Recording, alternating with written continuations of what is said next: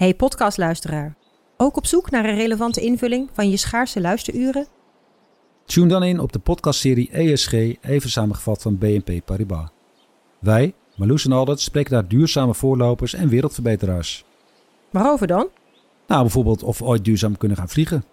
En waarom koeien in de stad nou een goed idee is? Dat en meer elke twee weken in een nieuwe aflevering. Dus abonneer je. ESG, even samengevat. Al 125 jaar kwaliteit voor jou thuis met Miele. Dat vieren we met jou. Ontvang nu tijdelijk een cashback tot 125 euro op veel Miele-apparatuur. Geniet van de kwaliteit van Miele. Voor perfect verzorgd wasgoed en kleding die veel langer mooi blijft. Voor een stralend schone vaat, even perfect als jouw diners. En een stofvrij thuis waarin echt hygiënisch schoon de standaard is. Check miele.nl voor alle feestelijke aanbiedingen.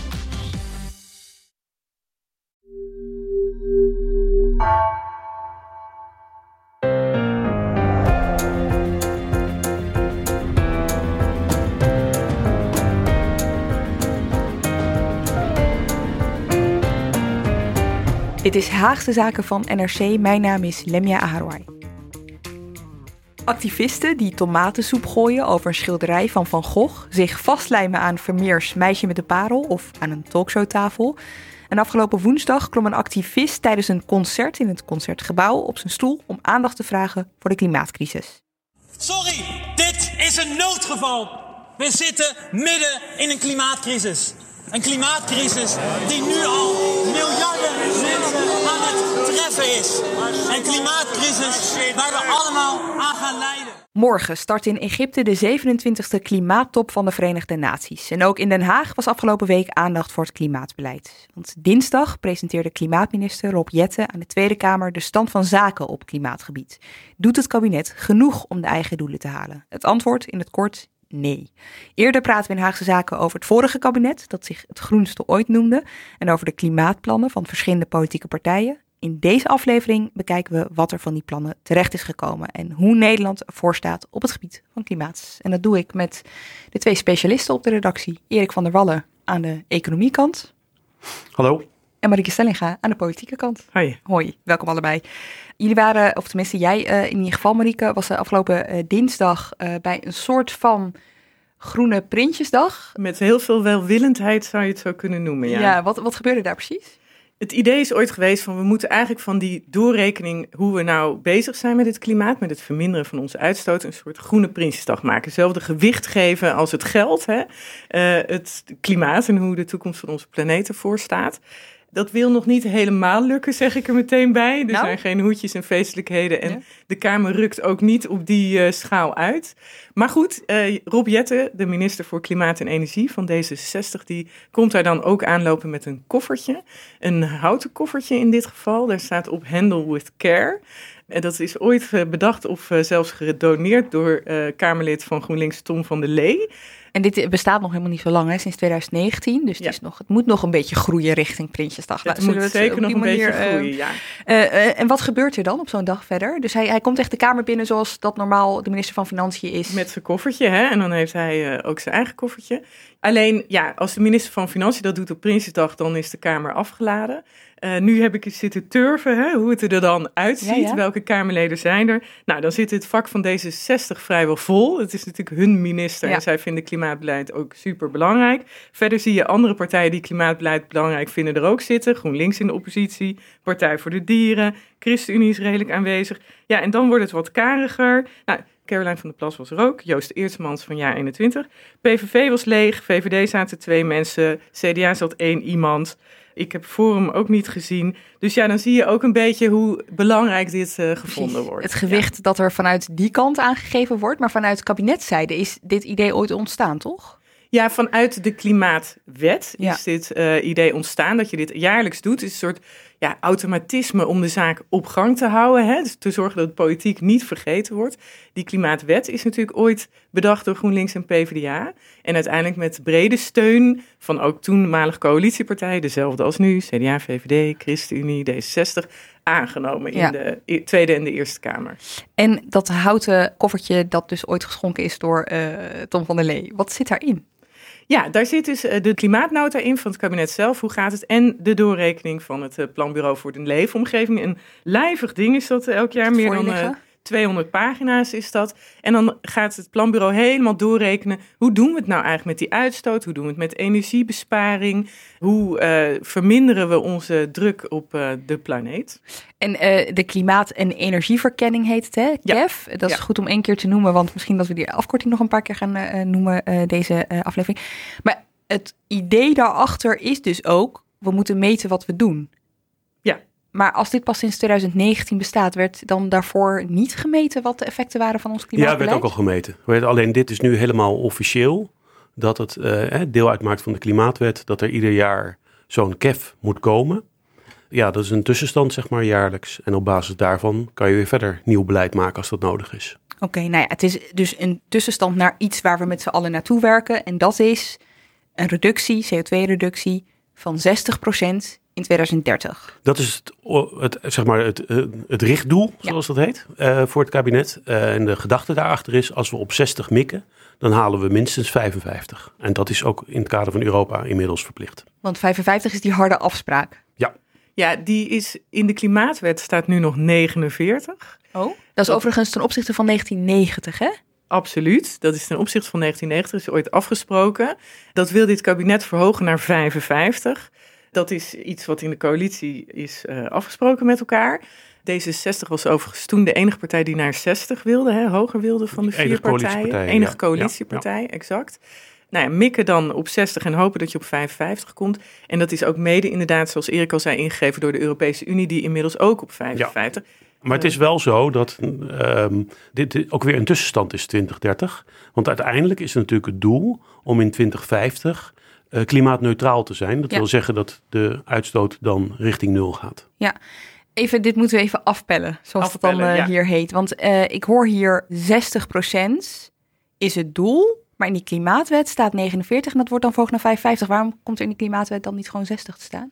Ja, omdat zoals Erik zegt, het, dit is een politieke compromis, kan je wel zeggen. Tussen wat de D66 wenste en de andere partijen wilden. Of haalbaar achten, of hoe zij daar ook tegenaan kijken.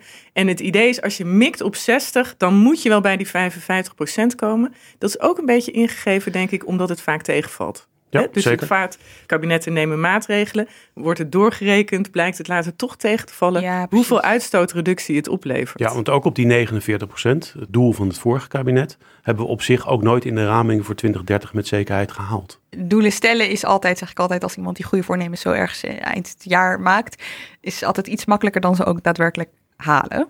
Zeker. Eh, die doorrekeningen van het PBL, Erik. Wat komt daaruit? Wat is het beeld? Nou, het beeld is eh, dat ook al als we alles doen wat we van plan zijn, het kabinet, zelfs als we eh, de plannen meetellen die een beetje nog met potlood staan, dan nog halen we niet met zekerheid de 55%. Sterker nog, dan is de kans eh, nog eigenlijk buitengewoon klein dat we die 55% halen. Ze komen altijd met een bandbreedte, het Planbureau voor de Leefomgeving, omdat het, ja, die ramingen zijn gewoon ontzettend lastig. Je bent erg afhankelijk van, bij wijze van spreken, het weer, de energiemarkt, eh, andere onverwachte politieke Economische gebeurtenissen, groei, economische groei, hè, economische bedrijvigheid. Als we meer gaan produceren, stoten we ook meer uit. Dus ze komen altijd met een bandbreedte.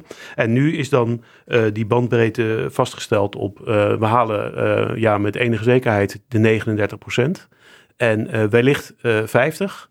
Maar eh, ja, die buitenranden zijn natuurlijk altijd erg onzeker. Het is Eh, nogal een grote marge. Het heel groot. Ja, vanwege die onzekerheden. Ja, het is een ingewikkelde doorrekening die je maakt. En inderdaad, ze moeten die marges houden omdat er al die onzekerheden zijn. Ja, ik denk tot twee jaar geleden werd er wel een soort middenkoers eh, bepaald. Maar daar zijn ze eigenlijk vanaf gestapt omdat, vanwege de onzekerheid. Dus je kan natuurlijk zeggen, nou ja, dan is de kans groot dat we op bij wijze van spreken 45 uitkomen, maar dat doen ze niet meer. Wat zegt het dan eigenlijk? Want het is, als het omringd is met onzekerheid, Nou ja, het zegt wel degelijk iets. Zegt, wat voor waarde heeft het? Laat ik het zo zeggen. het zegt dat de lijn nog steeds omhoog gaat wat betreft het eh, klimaatbeleid. Hè? Heel, heel lichtjes. Eh, ook door de lange formatie is er vorig jaar natuurlijk niet zoveel gedaan. Eh, maar het zegt natuurlijk ook eh, dat het vooral niet voldoende is om die 55% te halen. Met zekerheid. En als ik het goed begrijp, dan hebben ze het ook op eh, twee manieren bekeken. Dus aan de ene kant, wat voor beleid heeft Nederland nu en hoe ver komen we daarmee? Nou, dan kom je dus uit op die, wat is het, 39 tot 50. Ze hebben ook berekend wat het betekent als je het beleid dat gepland is zou uitvoeren. Ja, kijk, dit kabinet trad aan en het was op klimaatbeleid een uh, akkoord waarin veel ambitie zit Ja. hè, om veel te doen. Ja. Maar ja, dan moet je dat ook nog gaan uitwerken. Daar moet je concreet beleid van maken. En het Planbureau voor de Leefomgeving heeft in deze eerste berekening meegenomen alle beleid dat nu concreet genoeg is om door te rekenen en bijna zeker van politieke doorvoering of steun of invoering in een wet of wat dan ook. Ja, en de plannen van het kabinet, daar hebben ze naar gekeken. En als ze dan kijken naar waar ze handvatten vinden, bijvoorbeeld als jij, ehm, ik noem maar wat, rekeningrijden bedenkt, hè, dan moet je ook zeggen wat voor tarief daar dan bij hoort. Nou ja, zolang er geen enkele duidelijkheid is, dan kunnen zij daar echt zeer weinig mee. Zij hebben gekeken naar het beleid dat zij konden vinden waar enige handvatten in zitten. En dan komen ze iets hoger uit. Dan kwamen ze op 41 tot 52 procent reductie in 2030. Hè? Dus dan zit je al Mhm. iets dichter naar die 55. En toen hebben ze nog, en dat is zeer welwinnend, dat is volgens mij ook de, een van de eerste keren, ze hebben het een keer met het klimaatakkoord gedaan, maar Ja. nu is het een van de eerste keren dat ze dat zo doen, gekeken naar, nou ja, eh, laten we dan eens de inschatting meenemen van het kabinet, wat voor tonnen aan reductie het beleid waarvan wij echt nog geen touw aan vast kunnen knopen, wat ze daar nou precies gaan doen, wat dat zou opleveren. En dan kom je op nog wat meer. Je kan dan mogelijk net die 55% halen, maar de kans is veel groter dat je daaronder belandt, zegt het Planbureau voor de Leefomgeving. Ik moet zeggen, dit is wel echt een soort van. Eh, ik zit even te denken aan een metafoor, weet je wel, van een eh, docent die zegt, weet je wat, er staat een ander antwoord op dat, die toetsvraag die je eigenlijk hebt ingevuld, maar je zou het ook zo kunnen interpreteren, dus ik reken het goed. Ik bedoel, Ja, dit is wel echt heel theoretisch Het is allemaal. heel theoretisch en het is ook beleid dat allemaal haken en ogen kent. En niet in het minst omdat er politieke discussie over is. Ja. Dus het is ook heel begrijpelijk dat het Planbureau voor de Leefomgeving zegt... ja, het kabinet wil nu betalen naar gebruik. Rekeningrijden zeggen ze dan in 2030 ergens eh, gaan invoeren. Maar als er nog geen enkel handvat is, niet wanneer, niet voor wie, niet welk tarief... ja, hoe moeten zij dan inschatten wat dat op gaat leveren? Maar ze doen dit ook omdat de reactie van politici, en dat zie je dit jaar ook, eh, is heel vaak, ja, maar er is niet alles meegerekend. Omdat het Planbureau voor de Leefomgeving op 1 mei zegt, ja, nu de gegevens die we nu binnen hebben, daar gaan we mee rekenen, want het is allemaal best complex. Er mag nog wel worden aangevuld en zo, maar dat is voor ons de, de grens. Dus ze zijn mei, afgelopen mei zijn ze begonnen met rekenen. Precies, precies. En dan eh, kan je dus, er komt er nog beleid na. Dus dat, dat zeggen politie, ja, maar we hebben inmiddels dat, Ja, ja. et cetera. Dus om die kritiek een beetje te ondervangen dat het niet is meegerekend, geven ze nu wel een indicatie. eh, dat het vaak ook niet zaligmakend Oh. is. Dus dat zit er ook achter. Oh, op die manier. Ja, en wat ze eigenlijk in de, de, de boodschap van deze KEF was, ja, A, ga nou concreet maken wat je wil. Hè. Ga dus dat beleid wat je in het coalitieakkoord hebt staan, maak het concreet. Want dan gaat het ook helpen om de uitstoot te verminderen en kunnen wij het doorrekenen. En B, er moet echt nieuw beleid bij, want de kans is gewoon te groot dat je 55 niet haalt. Ik, ik denk dat het goed is om even bij die uitstoot eh, stil te staan. Want waar komt die eigenlijk vandaan in Nederland? Eh, ja, het grootste deel eh, komt zeg maar, eh, als je dat een beetje zo wil zeggen, van de industrie.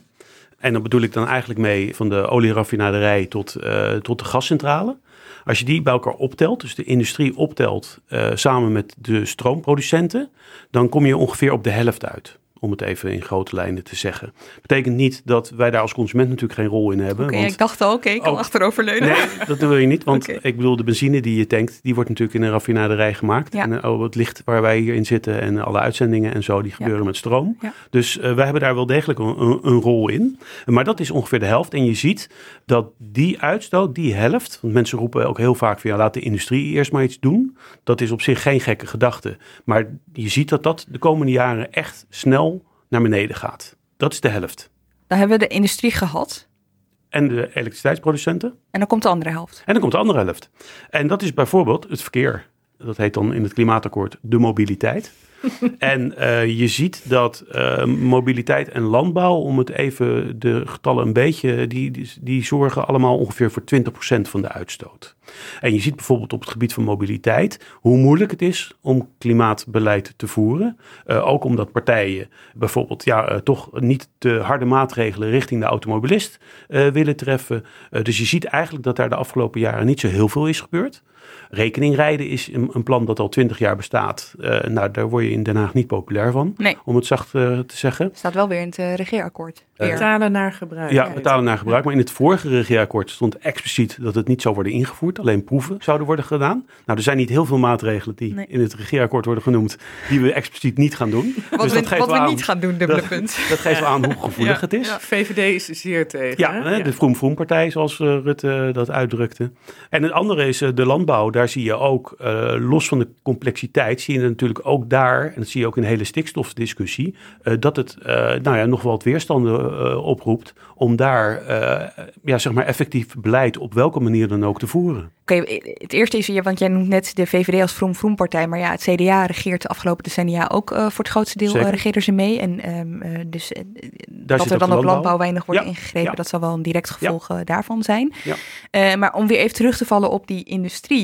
Jij noemt net Erik, hè, van daar zie je wel dat er wat gaat gebeuren. Daar gaat zeker wat gebeuren. Maar komt dat omdat bedrijven denken, oké, dit wordt belangrijk? Of komt dat omdat de overheid eh, denkt, oké, nu gaan we daar heffingen bijvoorbeeld? Bijvoorbeeld in Europa heeft ook een hele goede werking, omdat grote bedrijven die moeten ook betalen voor hun uitstoot. Nou, je ziet de prijs voor die uitstoot is hoger geworden, dus dat speelt. Eh, er is inmiddels een, ook een nationale CO2-prijs.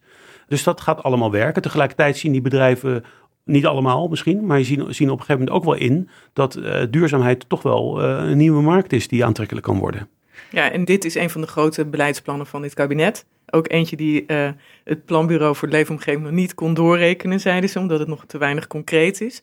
Maar ze willen met één op één afspraken met de twintig grootste uitstoters van Nederland, wil het kabinet die fabrieken, die grote uitstoters verduurzamen en helpen daarbij met miljarden aan subsidie ook. En tegelijkertijd een heffing, een extra heffing invoeren om te zorgen dat ze hun uitstoot ook echt verminderen. Dat we dat niet doen, hè, die miljarden geven en dan wordt er niet geleverd. En daarvoor, eh, ja, daar wachten we nog steeds op het plan van de VVD-minister van Economische Zaken en Klimaat, Mickey Adriaansens. Die met deze in het heerlijke Haagse jargon maatwerkafspraken eh, moet gaan komen eind dit jaar, begin volgend jaar. Hè, groene industriepolitiek, het is volkomen nieuw eigenlijk Ja. eh, in Nederland. Het is sinds jaren dat we weer zoiets gaan doen. En iedereen zit met smart te wachten tot eh Mickey Adriaansens eh, met dit plan komt. Met haar plan Ja. komt. Zij is nu met die bedrijven aan het praten. Wat Ja, ze dan, eh, Om het dan een beetje concreet te maken, dan kan je bijvoorbeeld aan denken dat eh Tata Steel kijkt hoe ze met waterstof of met elektriciteit eh, meer kunnen gaan werken. En veel minder met gas of met kolen. ja, groene Ehm, waterstof die gemaakt wordt met de windparken op zee. Ja, dus Ja. dat bedrijven ook bijvoorbeeld een eigen infrastructuur krijgen. Dat is voor een deel ook de rol van de overheid. Dat er dus leidingen komen waar misschien nu nog gas doorheen gaat, Precies. maar op een gegeven moment waterstof. Dat is allemaal toekomstmuziek, maar het, is wel, het zijn ook projecten die je niet van vandaag op morgen kan realiseren. Maar de strategie of de gedachte is dus, oké, bedrijven moeten eh, verduurzamen, eh, grootbedrijven moeten eh, verduurzamen, maar wij gaan jullie daarbij helpen. Het is niet de opdracht van bovenaf van jullie moeten dit doen, zoek het maar uit. Ja, en nu is de grote vraag, ga je alle bedrijven Ja, helpen? en dat eh, vraag ze hebben die allemaal een goed plan. En hoe weeg je dat dan politiek? Hè, want er zijn ook wel economen die zeggen, ja, misschien moet je ook van sommige bedrijven zeggen, raffinaderijen, ja, ik weet niet of dit eh, de klimaatneutrale toekomst gaat overleven. En ik vind het heel spannend, wat er ga- hè, ik zit er echt op te wachten. Ja, Volgende week is er ook een Kamerdebat over industriebeleid. Maar goed, het plan is er nog niet. Zij is met die bedrijven aan het praten. En eh, ja, we zitten echt te wachten op wat daaruit komt. is er een soort deadline? Ja, ze hebben zelf, voor de zomer heeft Adriaansens eh aangekondigd eind dit jaar, begin volgend jaar. Maar goed, eh, ja, het is een Want- beetje wat eruit komt. Want hè? die industrie heeft ook wel een heel duidelijk voordeel. Als je de grootste bedrijven goede afspraken meemaakt, dan haal je 80% van de uitstoot weg van de industrie. Dan heb je het, eh, even uit mijn hoofd gezegd, eh, over 18 bedrijven, geloof ik. Ja, en er komt nu extra druk op door de energie, hoge energieprijzen. Ja. Dit zijn energie-intensieve Ja. bedrijven heel vaak. Die hebben daar natuurlijk last van. En nu ja, zou het misschien daardoor wel versneld kunnen worden. Dat je die bedrijven dan als kabinet misschien wel extra gaat helpen, wil helpen. Om te verduurzamen en die prijzen. En nou ja, Ja, ja, En ehm, met het risico het een klein beetje ingewikkelder te maken, maar het is wel even goed om kort bij stil te staan dat het wel gaat om de uitstoot in Nederland. Hè? Ja, zeker. Het gaat om een nationale uitstoot. Het gaat zover dat op het moment dat wij stroom produceren voor het buitenland, dat die uitstoot bij Nederland wordt geteld. En als mensen in België tanken, omdat het daar eh, go- goedkoper is, dan wordt die uitstoot bij België geteld. Tuurlijk gaat het wel om een aantal procenten, maar dat is natuurlijk niet de bulk. Nee. Nee, en alles wat wij dus kopen uit het buitenland, aan spullen, dat hoort ook bij onze voetafdruk op de aarde, dat telt niet mee. Nee, nee, Terwijl we best wel veel importeren. precies. Ja, dat doen wij ook als land. Ja, Ja. En dan hebben we nog één sector, als ik het rijtje even mag afmaken, waar we allemaal eh, zeer bij betrokken zijn. Dat is de gebouwde omgeving. En dat is een, eh, moeilijk woord voor eh, huizen, kantoren en wat is meer zei, utiliteitsgebouwen. Ehm, en dat is een, een kleine 15 procent. Ik heb het een beetje afgerond, dat, dat merk je wel. Dus we komen iets hoger uit. Ja. Die moeten in 2050 ook allemaal van het gas af, om eens even wat te noemen. Nou, daar is natuurlijk van alles. zijn, er gebeurt van alles in gemeentes, ook op de beleidstafels. Dat is allemaal nog ontzettend lastig. Er gaan ook wijken, die, die worden ook gasvrij. Nieuwbouw mag bijvoorbeeld vanaf nu, eh, daar mag normaal gesproken, krijgen die geen vergunning meer voor een gasaansluiting. Dus daar gebeurt wel van alles, maar dat gaat ontzettend langzaam. Eh, ook weer omdat dit natuurlijk, ja, eh, we zeiden net, die, bij die industrie is het relatief makkelijk. Dat is echt tussen aanhalingstekens. Omdat je met een aantal mensen aan tafel kan je al heel veel bereiken. Dat is natuurlijk bij de gebouwde omgeving niet.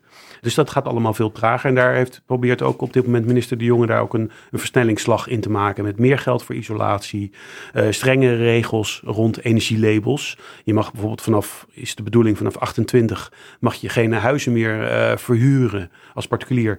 Die eh, label vanaf D hebben, geloof ik. Allemaal van dat soort maatregelen. En het is de bedoeling dat ja, toch binnenkort weer wat meer wijken van plan zijn om van het gas af te gaan. Maar het zijn wel weer allemaal plannen. Ja. En niet resultaten. Ja, nou, er gebeurt natuurlijk wel wat, want er zijn al eh, toch wel honderdduizenden mensen die inmiddels een warmtepomp hebben. Dat ook, wordt ook weer verplicht vanaf 2025. Dan kan je niet meer een nieuwe cv-ketel kopen. Ja. Maar het zijn allemaal A, ingrijpende plannen en B, ook vaak kostbare plannen. Of voor de burger of voor de schatkist. Oké, aan het eind van de streep haalt, blijkt uit die KEF, het kabinet dus de eigen doelen niet met wat er nu gebeurt. Nou is dit echt allemaal informatie die eh, best wel pessimistisch zou kunnen stemmen. Staan er in de KEF ook lichtpuntjes? Zeker. Het eh, Nederlandse succes op het gebied van windparken op zee. Daar is niet iedereen fan van, maar eh, het heeft wel effect. Het is zelfs zo dat in 2030 86% van de stroom duurzaam wordt opgewekt. Dat komt mede door, eh, bij wijze van spreken, de zonnepanelen op, eh, op jouw dak. Maar met name ook door de windparken op zee. En ja, dat is wel. En die, die worden inmiddels ook aanbesteed zonder subsidie. Er wordt zelfs geld opgeboden eh, door bedrijven om niet te mogen exploiteren. En dan wordt alleen de infrastructuur wordt dan door de overheid geregeld. Maar 86% is wel een serieus eh, percentage. En dat gaat ook harder dan nog een jaar geleden maar werd verwacht. Hè? Ja, toen was het 74. 74. Ja. En het is ingezet door Rutte 2. Hè? Dus Ja. dit is echt PvdA-VVD-kabinet destijds.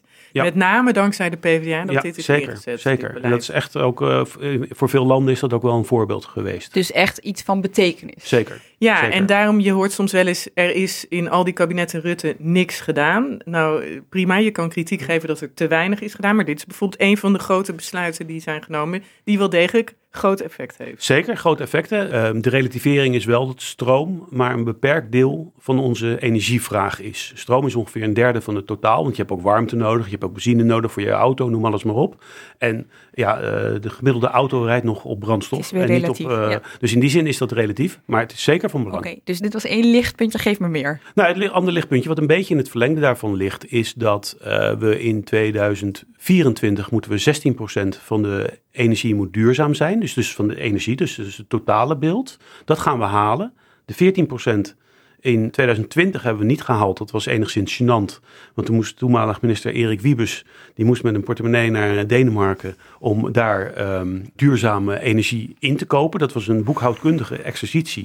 En op die manier hebben we een Brusselse boete weten te voorkomen. Dat is altijd fijn dat Brussel met hele strenge eisen komt. Maar er is ook altijd nog wel, eh, Rutte zou zeggen, een geitenpaadje. Ja. En die is toen wel met succes eh, bewandeld. Maar die 16% gaan we halen. En ook in de toekomst ziet het er goed uit wat betreft de normen, voor zover die nu in Europa gelden. Want we halen ook de huidige norm eh, die Europa eist eh, voor 2030. En dat is dat we 27% eh, van de energie duurzaam opwekken. Wij zitten nu richting de 31. En het kan zijn dat Europa die norm vanwege ook de Russische inval in de Oekraïne gaat ophogen. Dat we meer zelfvoorzienend willen zijn. Zou het kunnen zijn dat die norm naar 40 gaat, zoals de huidige plannen voorzien. Maar dat is allemaal nog een beetje onduidelijk. En dan moeten we wel meer aan de bak. Maar ook op dit moment zitten we nog boven. Ja, en dat zie je op heel veel vlakken. Hè? Niet alleen door de oorlog in Oekraïne, maar ook het klimaatplan van de Europese Unie Fit for 55 heet dat. Die zorgt weer voor allerlei nieuwe eisen die op Nederland afkomen. En waar wij dan weer extra hard voor moeten werken om die te gaan halen. En dat doen we niet automatisch bij veel van Nee. die eisen. En het voordeel is ook wel weer dat dankzij die eisen, dat er ook het Nederlandse politie werk uit handen wordt genomen. Ja. Want op het moment dat zij eisen dat de auto die in Europa gaat rijden zuiniger is, eh, dan is die ook zuiniger in Nederland. Ja, dus en dat Nederland kan wel roepen, eh, Ja. eh, wij willen een zuinige Volvo. Maar dan zegt eh, de baas in China, zegt, nou dan doen jullie maar even een paar jaar zonder Volvo's in Nederland. Eh, maar dat kan alleen als, als, door dat Europa dat eist. Nou ja, en dat is ook echt een lichtpuntje. Hè? Even een hele concrete. Er is onlangs in Europa overeengekomen om in 2035 moet elke nieuwe auto geen eh, uitstoot meer veroorzaken, CO2. En dat is echt ontzettend belangrijk voor die hele industrie. Die gaat daardoor veel meer uitvinden. Die gaat daardoor zorgen dat die auto's schoner zijn. Die gaat nieuwe technieken Ja. inzetten. En dat heeft echt, dat, dat zeggen economen ook die dat hebben onderzocht, dat soort normen, dat soort harde regels van de overheid zijn ongelooflijk belangrijk om eh, klimaatbeleid echt voort te stuwen. Ja, Zeker omdat ook Amerikaanse staten dergelijke eisen gaan eh, stellen. Dus je ziet dat het voor de auto-industrie dan logischer is om eh, duurzamer te gaan produceren, wat ook mondiaal effecten heeft. Ja. Zo eindigt het blokje lichtpuntjes toch nog eh, met iets goed. Want ik even dreigt het eh uit te eindigen in... we moeten nog harder lopen, want het wordt allemaal nog strenger. Maar dit, eh, dit eh, Ja. weten jullie goed opvangen zo. Ondanks de lichtpuntjes moeten we ook harder lopen. Oké. We hebben nu een paar keer gezegd, hè, die plannen van het kabinet, die zijn niet eh, toereikend. Maar het is misschien ook nog wel even goed om te benoemen wat die plannen dan eigenlijk zijn. In hoofdlijnen hoor, we hoeven ze niet allemaal eh, langs te gaan. Ja, nou, de, de contouren daarvan zijn door, zeg maar, door het klimaatakkoord neergelegd. Hè. Dan zie je bijvoorbeeld dat eh, in Nederland eh, nog het doel is om eh, elektrisch rijden vanaf voor nieuwe auto's vanaf 2030 al verplicht te stellen. Dus je ziet dat leaseauto's, om het even op de autovlak eh, uit te breiden, leaseauto's eh, die worden waarschijnlijk verplicht vanaf 2025, nieuwe. Maar je ziet ook in de, in de, de gebouwde omgeving waar we het net over hadden, zie je plannen met extra isolatie, dat het gewoon goedkoper wordt om je huis duurzaam te maken. Van het de- voor- gas af, wat je van zei. het gas af, precies. Je, je ziet bijvoorbeeld ook in de huursector dat daar strengere eisen komen. De woningbouwcorporaties hebben geen last meer van de verhuurdersheffing, Mhm. waardoor zij beperkt waren in het investeren. Dus ook daar kan eh, wat gebeuren. We noemden net de industrie, Ja. waar afspraken mee worden gemaakt. Dus we hadden het al over de, de windparken op zee, waar die maar blijven komen. Dus dat, eh, dat scheelt ook. En die twee onderwerpen waar we het net over hadden, dus eh, die eigenlijk heel lang stil hebben gelegen, dus zowel eh, nou ja, mobiliteit, daarvan hebben jullie gezegd, eh, rekeningrijden begint weer, eh, of ligt in ieder geval weer op tafel. En op landbouw? Eh, rekeningrijden is echt voor de lange termijn. Dat, Ja. dat zal na 2030 worden. De landbouw, dat is een hele ingewikkelde. Die discussie was wel ingewikkeld, maar die is nog ingewikkelder geworden door de stikstof. Dan heeft eigenlijk vorige minister, Wiebes, heeft gezegd: eh, laten we kijken of we niet en-en kunnen doen. Dus die heeft eigenlijk eh, wat klimaat betreft een stapje naar achter gedaan. Want als een bedrijf zich aan moet passen vanwege de stikstofnormen of zelfs moet sluiten, dan heeft dat ook gevolgen positieve gevolgen voor het klimaat over het algemeen, omdat dan ook de methaanuitstoot bij zo'n bedrijf eh, terugvalt.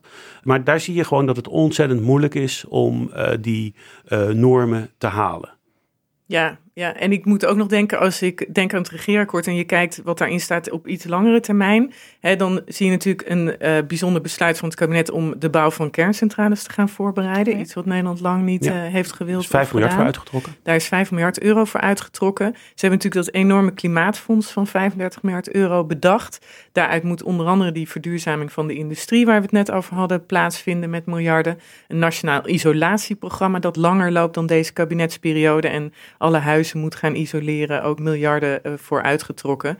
En eh, waar Jette ook zwaar en sterk mee bezig is, is hoe moet ons hele energievoorziening of eh, elektriciteitssysteem dan in 2050 eruit zien om te zorgen dat wij ook naar nul kunnen. En daarvoor moet nu al het net verzwaard. Nou er moeten allemaal besluiten worden genomen en daar ja, wordt ook eh, zeer sterk op ingezet en over. Concreet, als eh, straks alleen maar elektrische auto's nieuw worden verkocht, dan moet het aantal laadpalen ook omhoog. En als het aantal laadpalen omhoog gaat, dan moet het elektriciteitsnetwerk dat aankunnen. Bedoel je dat? Ja, of als bedrijven meer zonnepanelen, maar natuurlijk bij de industrie is dat geldt dat helemaal. Als daar een fabriek kan je niet zomaar aansluiten op het elektriciteitsnet. Dat moet gewoon verzwaard worden dan ter plekke. En misschien moeten zij dan wel voorrang krijgen op andere. Nee, dat is allemaal ingewikkeld. Ook hoe je die kerncentrales dan inpast die mogelijk er gaan komen. Ja. Dus dat zijn de hele grote vragen. Je ziet dat Jette's streven, als ik hem een beetje interpreteer, lijkt mij dat hij ook heel veel klaarlegt voor de jaren na dit kabinet. Hè? Waardoor daar dan uh, verder op ingespeeld kan worden. Want je hebt het echt wel over een grote verbouwing eigenlijk van hoe wij onszelf van uh, elektriciteit en energie voorzien. Ja, en die verbouwing is niet rond als het kabinet klaar nee. is. Ja, Jette zet dus van alles klaar. Hè? Dat doet hij met het Klimaatfonds bijvoorbeeld. Dat loopt het kabinet hierna door, die 35 miljard euro. Als het dan niet tenminste gekild wordt in een volgend kabinet. Maar daar gaan we even van uit. Dat is ook om een soort zekerheid te geven van... ja, de Nederlandse regering is van plan om tientallen jaren lang de isolatie van huizen te gaan financieren. En daar is deze pot met geld voor. Maar er wordt meer klaargezet. Mhm. De klimaatwet veranderen. Daar staat nu nog in, we willen in 2030 49% minder CO2 uitstoten. Dat moet in de klimaatwet 55% worden. En dat is dan gewoon vanaf dat moment de wet waar een kabinet hierna ook mee te maken krijgen. Tenzij ze de wet veranderen. En zo zet hij meer klaar, want er is een heel arsenaal aan raden die hij uh, uh, in wil stellen. Eentje is de Klimaatraad. Dat wordt een onafhankelijk wetenschappelijke raad die over klimaatbeleid gaat adviseren. En dat is natuurlijk ook een beetje bedoeld als het kabinet verzaakt of er gebeurt Precies. niks. Dan gaat die raad roepen, zeg uh, vrienden, waar zijn we mee bezig? Ook ongevraagd dus. Ook ongevraagd, absoluut. Dan heeft hij een klimaatberaad, wil hij instellen. Daarin moeten burgers participeren en meepraten over klimaatbeleid. Dus ook om het niet alleen maar iets hoog over te laten zijn, maar ook burgers te laten meedoen en meedenken. En dan heeft hij een uh, platform voor maatschappelijke dialoog en reflectie. Het heet volgens mij het maatschappelijk klimaatoverleg. Daar wordt Kees Vendrik, een politicus van GroenLinks, die tot voor kort in de Eerste Kamer zat, die wordt daar de voorman van. En die gaat ook gevraagd en ongevraagd zeggen. En niet vanuit de wetenschap, maar vanuit de samenleving, vanuit de maatschappij. Kijken van, goh, gaat het wel goed met het klimaatbeleid? Moet het niet anders? Hoe kunnen we burgers erbij betrekken? En hij is eigenlijk de nieuwe Ed Nijpels, hè Erik? Ja, dat klopt. Ja, Ed Nijpels die tot nu toe het klimaatakkoord voorzat en keek of dat een beetje netjes werd ingevoerd. Die stopt ermee en Kees Vendrik wordt de nieuwe klimaatpaus, eh, werd Ed Nijpels wel eens genoemd. En daarbij is vooral belangrijk dat het uh, draagvlak, dat is een beetje een van zijn missies, het draagvlak bij de bevolking, ja, vergroot wordt. Ja, en zo ligt nu ook alvast in de klimaatwet. Elk jaar moet er een klimaatnota komen over hoe het gaat. Elke vijf jaar een klimaatplan. En dat is allemaal om die machine draaiende te houden. Te en het institutionaliseren. niet te institutionaliseren en niet in uh, Ja. politiek te laten verzanden die het vergeet even. En de, als je het hele beleid nog even wil bekijken, de kritiek op het coalitieakkoord was wel, er is ontzettend veel subsidie. Ja. En er is eigenlijk weinig norm of regel of eh, belasting in. Hè? Dus eh, het Planbureau voor de Leefomgeving zei toen, het wordt echt moeilijk om die hoge doelen die het kabinet zich stelt te halen. Als je alleen maar vertrouwt op de vrijwillige medewerking op deze schaal van bedrijven en burgers en industrie. Hè, er zal toch ook wat stok achter de deur Ja, meer moeten ja. zijn. Positief is wel dat waarschijnlijk de, de energieprijzen eh, redelijk hoog blijven. Niet zo hoog als nu, maar het planbureau voorziet wel dat die in 2030 ook nog steeds hoger zijn. En op het moment dat natuurlijk fossiele brandstoffen eh, duurder zijn, dan komen duurzame alternatieven Worden komen natuurlijk, worden interessanter. Ja, ik denk dat heel Nederland nu denkt, zonnepanelen zijn Ja. misschien toch niet zo'n gek idee door deze crisis. Dat zou een versnelling kunnen veroorzaken. Zeker, zeker. En dat zou ook, dat zegt het Planbureau voor de Leefomgeving ook, die met relatief wat lagere energieprijzen nog doorrekent. Dat zou de zaak eh, een zet kunnen geven richting 2030. Maar goed, zou, hè? dat Ja. moet nog wel blijken. En dan komt ook die subsidie waar jij het net over had eh, om de hoek kijken. Want je ziet bijvoorbeeld dat de Tesla-subsidie, zoals die heette, die was in het begin heel populair. En het heeft ook heel veel effect gehad, omdat in Nederland relatief veel elektrische auto's rondrijden. Maar die hebben dan op een gegeven moment een weerslag. Want degene die in een Tesla rijdt, die hoeft dan geen wegenbelasting te betalen. Maar dit wordt opgebracht door andere mensen. Nou, je ziet het ook bij de zonnepanelen. Je ziet nu een reactie in de politiek ontstaan. Van die zijn zo populair. Die liggen op anderhalf miljoen daken. Die zijn zo populair. Moeten we dat wel op deze schaal blijven subsidiëren? Omdat anders andere Ja. mensen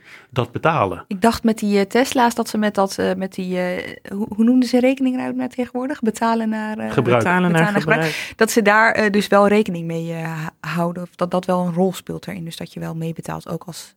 Ja, zeker. Maar je ziet nu al dat eh, in het begin Ja. waren er allerlei vrijstellingen. Die Ja, zijn precies. geleidelijk aan teruggebracht. Maar ook, daar is altijd wel kritiek op. En dat is op, op zich logisch. Maar in een transitie heb je ook gewoon dit soort eh, bonussen kortstondig nodig om iets te bewerkstelligen. Ja, en VVD en CDA gingen mee met rekeningrijden of warmden aan het idee. In hun verkiezingsprogramma stond ook uh, dat zij vooral de elektrische rijders wilden belasten.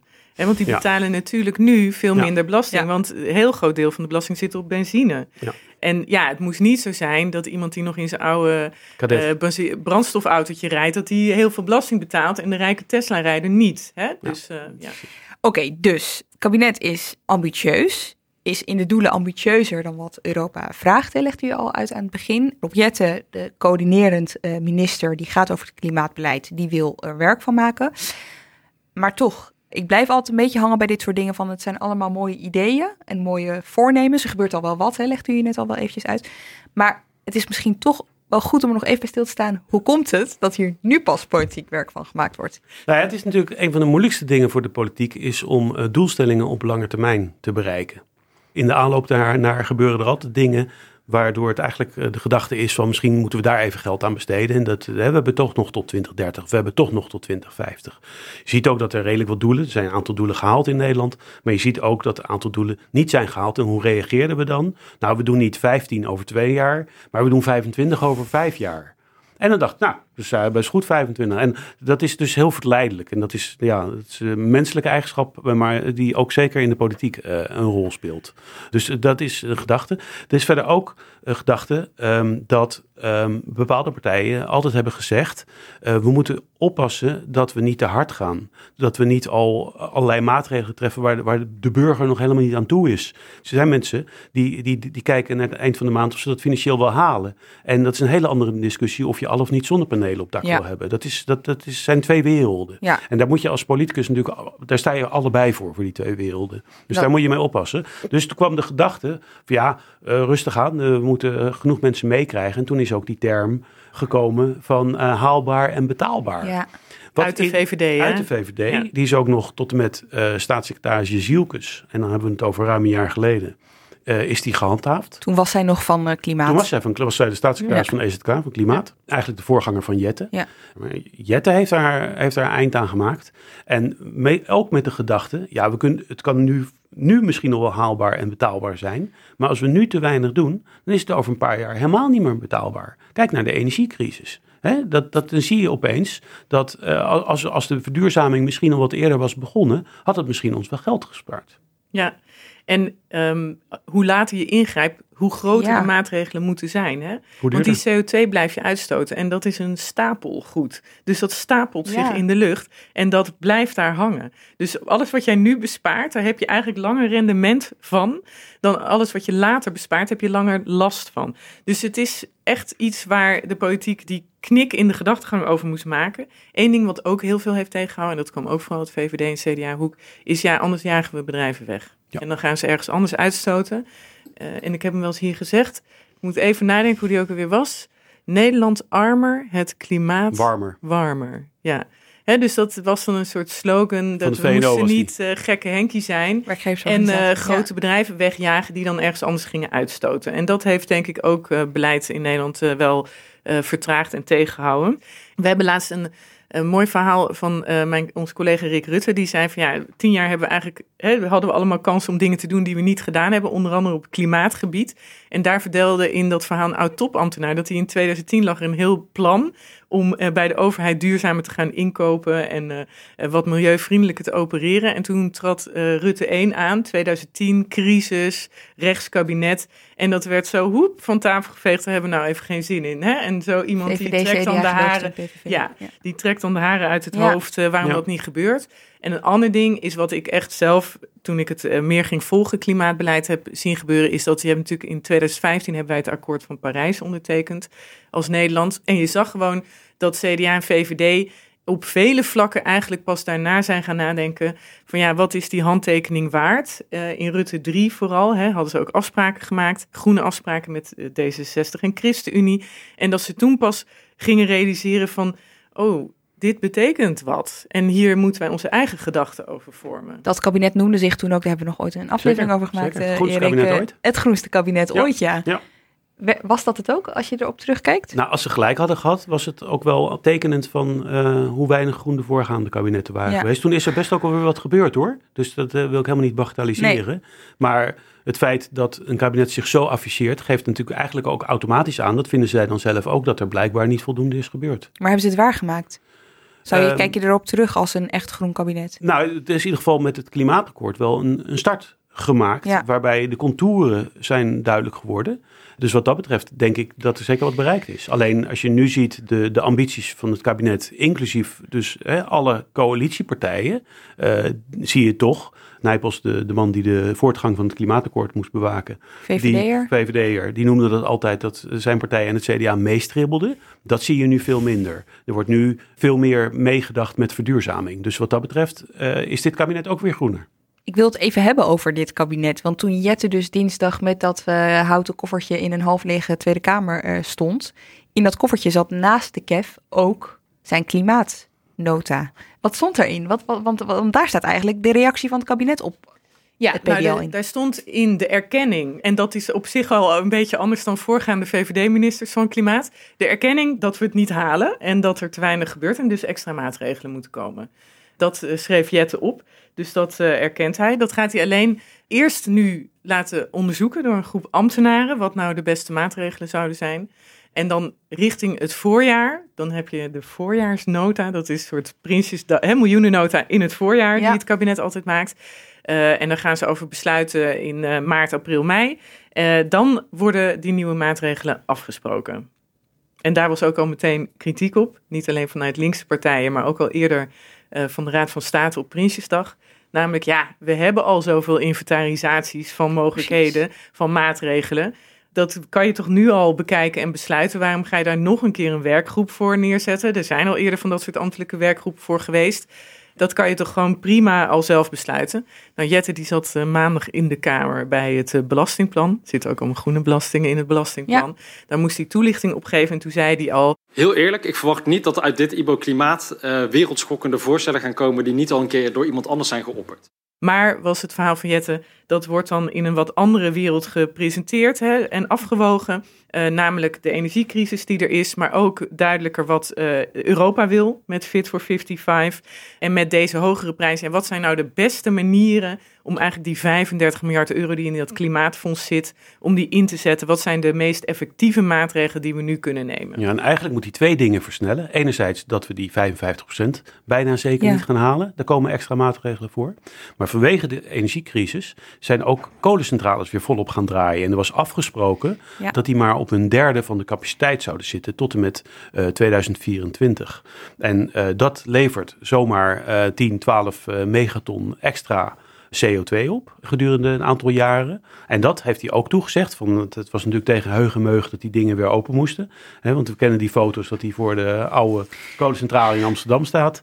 Dus hij heeft ook toegezegd om dat ook te gaan compenseren. Ja, die Ja, foto's en- waren van toen hij, eh, hè, dat was een soort van eh, happy de peppy, eh, we Ja. gaan ze sluiten. Juichend bij een kolencentrale. En toen moest hij ze zelf weer aanzetten. Zo is de politiek vergeven van de events, Ja. Dear Boy. Ja. Ja. en daar had deze Dear Boy ook last van. Hij heeft al wat van die opties eh, naar de Kamer gestuurd om eh, die kolenuitstoot te compenseren. Ik vind ze nog een beetje vaag klinken, maar dat kan aan mij liggen. Erik, misschien vind jij ze beter. Nou, de versnelde verduurzaming van de zakelijke auto. Hè, dus die moet dan eerder, dat noemde je net al. 2025. Ja, maar dat Ja. zat volgens mij al een beetje in de plannen. Dat, dat is al een beetje in het plan. Ja, en eh, in de bouw wil Jette dat er minder wordt gemerkt met materialen die een hoge uitstoot hebben. Maar ja, dan denk ik ook dat, oké, hoe ga je dat dan doen? Zijn die materialen Ja. er dan Nou ja, al? dat is, dat is een goede vraag. genoeg? Maar bijvoorbeeld de betonproductie is een, eh, is een grote bron van CO2-uitstoot. Ja. Dus Oh eh, daar zit zeker, zit zeker wat in. Alleen het is de vraag of dat op korte termijn allemaal te realiseren is. En hij wil ook een uitwerking van de mogelijkheden om met normen te zorgen dat de elektriciteitsproductie in Nederland eerder CO2-vrij wordt in 2040 in plaats van in 2050. Maar dat is weer gewoon een nieuw doel in principe. Ja, er zei van de week een coalitiekamerlid tegen mij: het probleem van het klimaatbeleid is niet dat we te weinig doelen hebben. Nee, precies. Nee. Oké. Desondanks, ik bedoel, ik, probeer toch weer even naar het positief te trekken. Dit kabinet wil dus wel wat, dat constateerden jullie hier allebei, wil best wel veel ook. Uh, Jette is ambitieus op dit dossier. Het is nog wel even goed om stil te staan bij de andere toon, die ook wel klonk vanuit de politiek. We deden het net al eventjes, betaalbaar en haalbaar klonk, klonk de hele tijd. Ik ga je even wat laten horen van Rutte en dan moet je even nadenken, wanneer was dit? Ja, maar je moet ook een beetje een leuk leven blijven hebben met z'n allen. Weet je, dat is wel het verschil met GroenLinks. Dan moeten we allemaal met geitenwolle sokken en, en een kachelzachter en dan in een zwart-wit foto wonen. Ja. Je moet ook wel met z'n allen een leuk leven blijven hebben. En Formule 1, ja, natuurlijk is dat vervuilend. Maar die, het is niet dat die dingen de hele dag daar rondrijden. Nee. Uh, en, en er zal ook af en toe nog wel eens ergens open haard gestookt worden. En weet ik veel. Weet je. En een barbecue aangaan, alsjeblieft. Laten we ook wel gewoon ons leven blijven leven. Maar als je nou... Erik mag raden, want volgens mij heb ik het recent in een verhaal uh, opgeschreven. Nou, het is niet zo heel lang geleden. Volgens mij een jaar geleden. 2019. ja. ja. Oh, dat is wel langer geleden dan. Ja. Nou ja, het is helemaal niet zo lang geleden, drie jaar. Ja. Nee, want hij, hij, hij, heeft ook nog ervoor gezegd dat uh, windmolens op subsidie draaien. Wij zijn voor een mix van kernenergie en alternatieve energie. Wij steken een half miljard in de ontwikkeling van alternatieve energie. Als het maar niet die malle windmolens zijn, want u weet, die draaien op subsidie die draaien niet op wind. Ja. Maar dat, dat heeft hij al heel lang niet meer. Dat heeft hij echt. Uh, ja, dat was volgens mij 2000, uh, wat was het, 15 of zo, 16. Ja, ja dan misschien al langer hoor. Ja, dat heeft hij echt ruiterlijk ook uh, gezegd van uh, dat, dat is echt onzin. Ja, 2010. Pardon. Maar 2010. de omslag was vorig in het jaar van de Tweede Kamerverkiezingen. Ja, we zijn misschien alweer een beetje vergeten, maar dat was maart 2021. Toen zat Rutte nog tijdens die campagne te zeggen van ja, maar je moet ook niet de, te snel gaan en je moet bedrijven niet gek maken. We hebben al best wel ambitieus klimaatbeleid.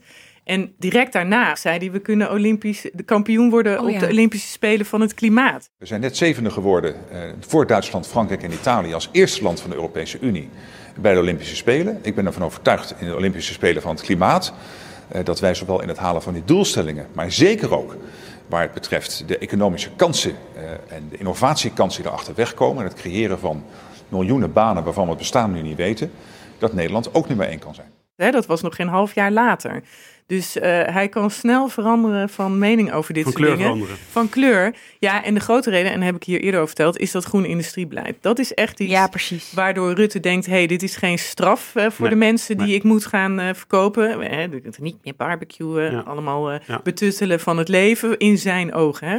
Maar nu kunnen we zorgen dat we uh, banen, economische groei, nieuwe bedrijvigheid ja. en het klimaat. Een soort win-win-win voor iedereen. En daar is Rutte steeds enthousiaster van geworden. En dat is ook het grote compromis waar deze coalitie elkaar in heeft gevonden. Maar Rutte is enthousiast over geworden. Tegelijkertijd zie je dat zeg maar, het niet meer een niche onderwerp is voor politieke partijen. Dus dat het niet alleen Absoluut. maar diezelfde linkse partijen zijn die zeggen: pas op, uh, er is een probleem. Het is, het is wat meer mainstream geworden. Absoluut. Zeker. Je kon echt in het vorige kabinet echt. Nou ja, ik heb altijd geprobeerd om met de Kamerleden van CDA en VVD te praten over wat zij nou vonden van wat er moest gebeuren met het klimaat. Dat was altijd buitengewoon ingewikkeld. Die zeiden weinig.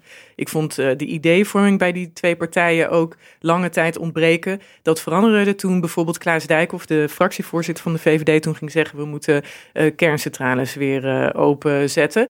Ik hoop dat we er rationeel naar kijken. Uh, en niet op achterhaalde beelden van de jaren 80 uh, doen. Als je serieus bent met klimaat en met CO2 terugdringen, uh, dan moet je kernenergie ook serieus nemen. Daar kan je van alles van vinden, maar dat was voor hun een soort, ja, deze trein rijdt, dan maar beter naar ons eigen station.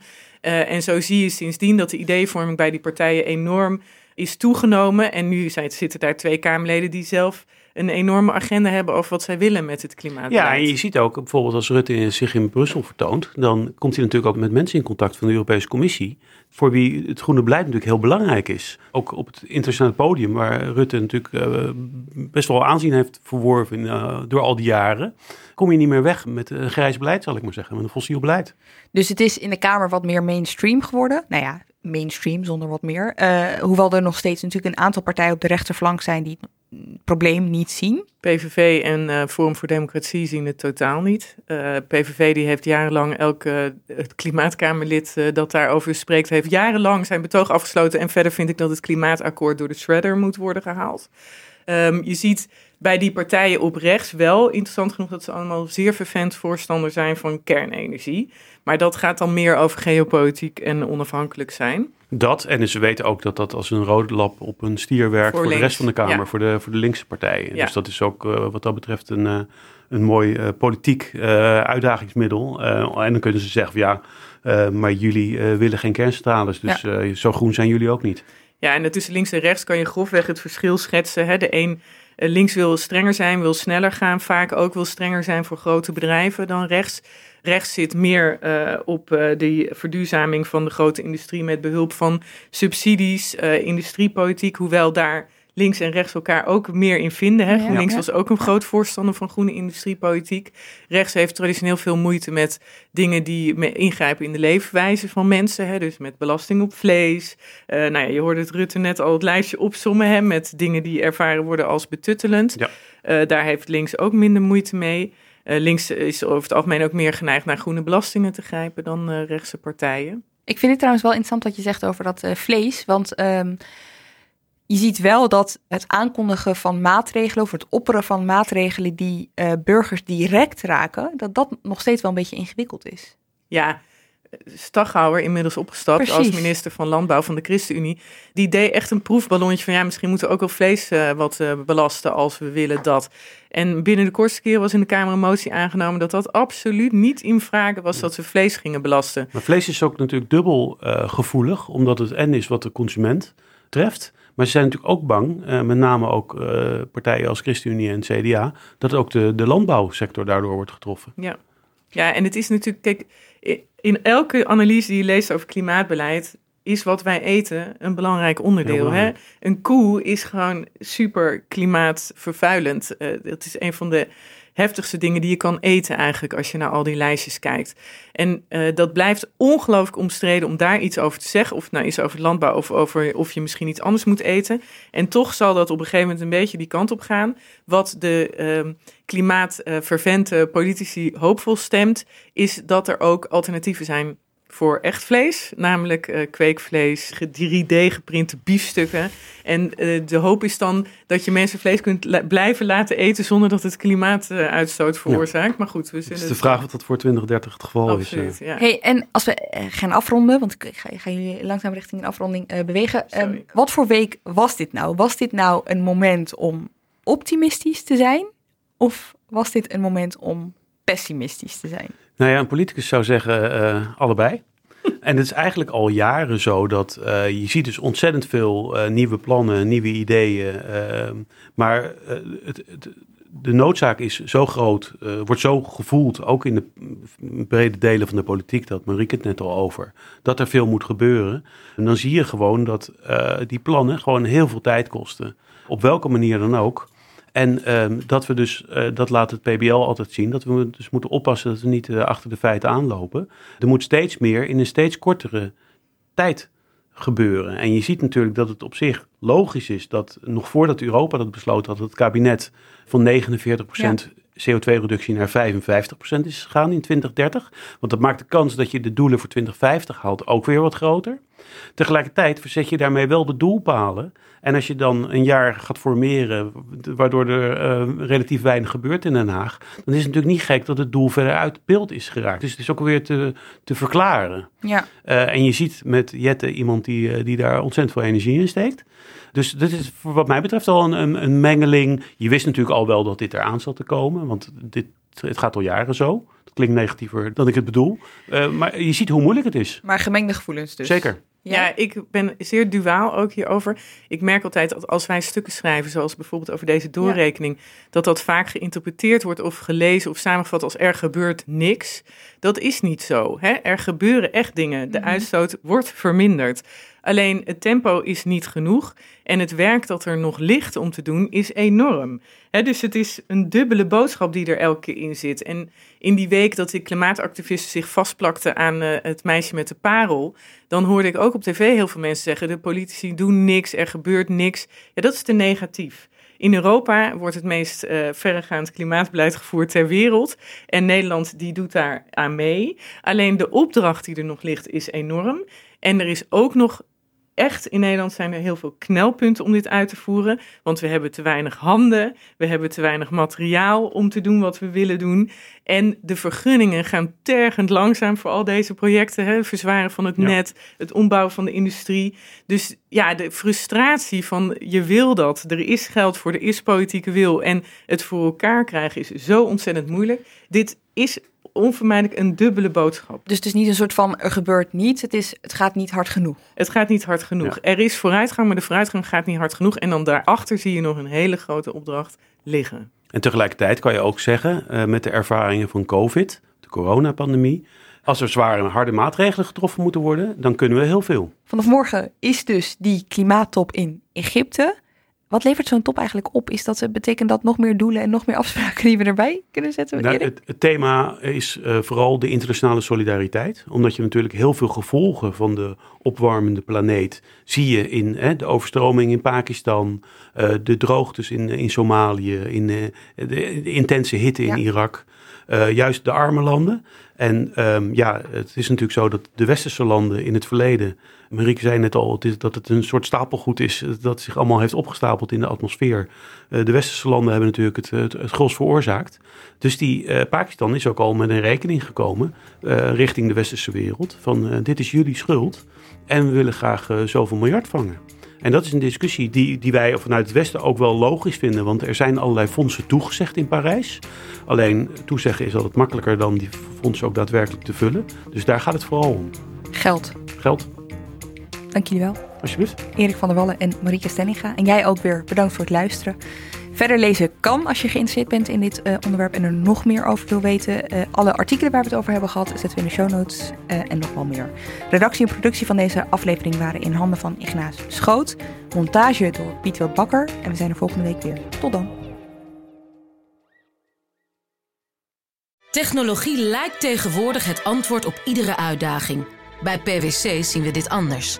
Als we de potentie van technologie willen benutten, kunnen we niet zonder een menselijk perspectief. Human-led, tech-powered noemen we dat. Ga naar pwc.nl.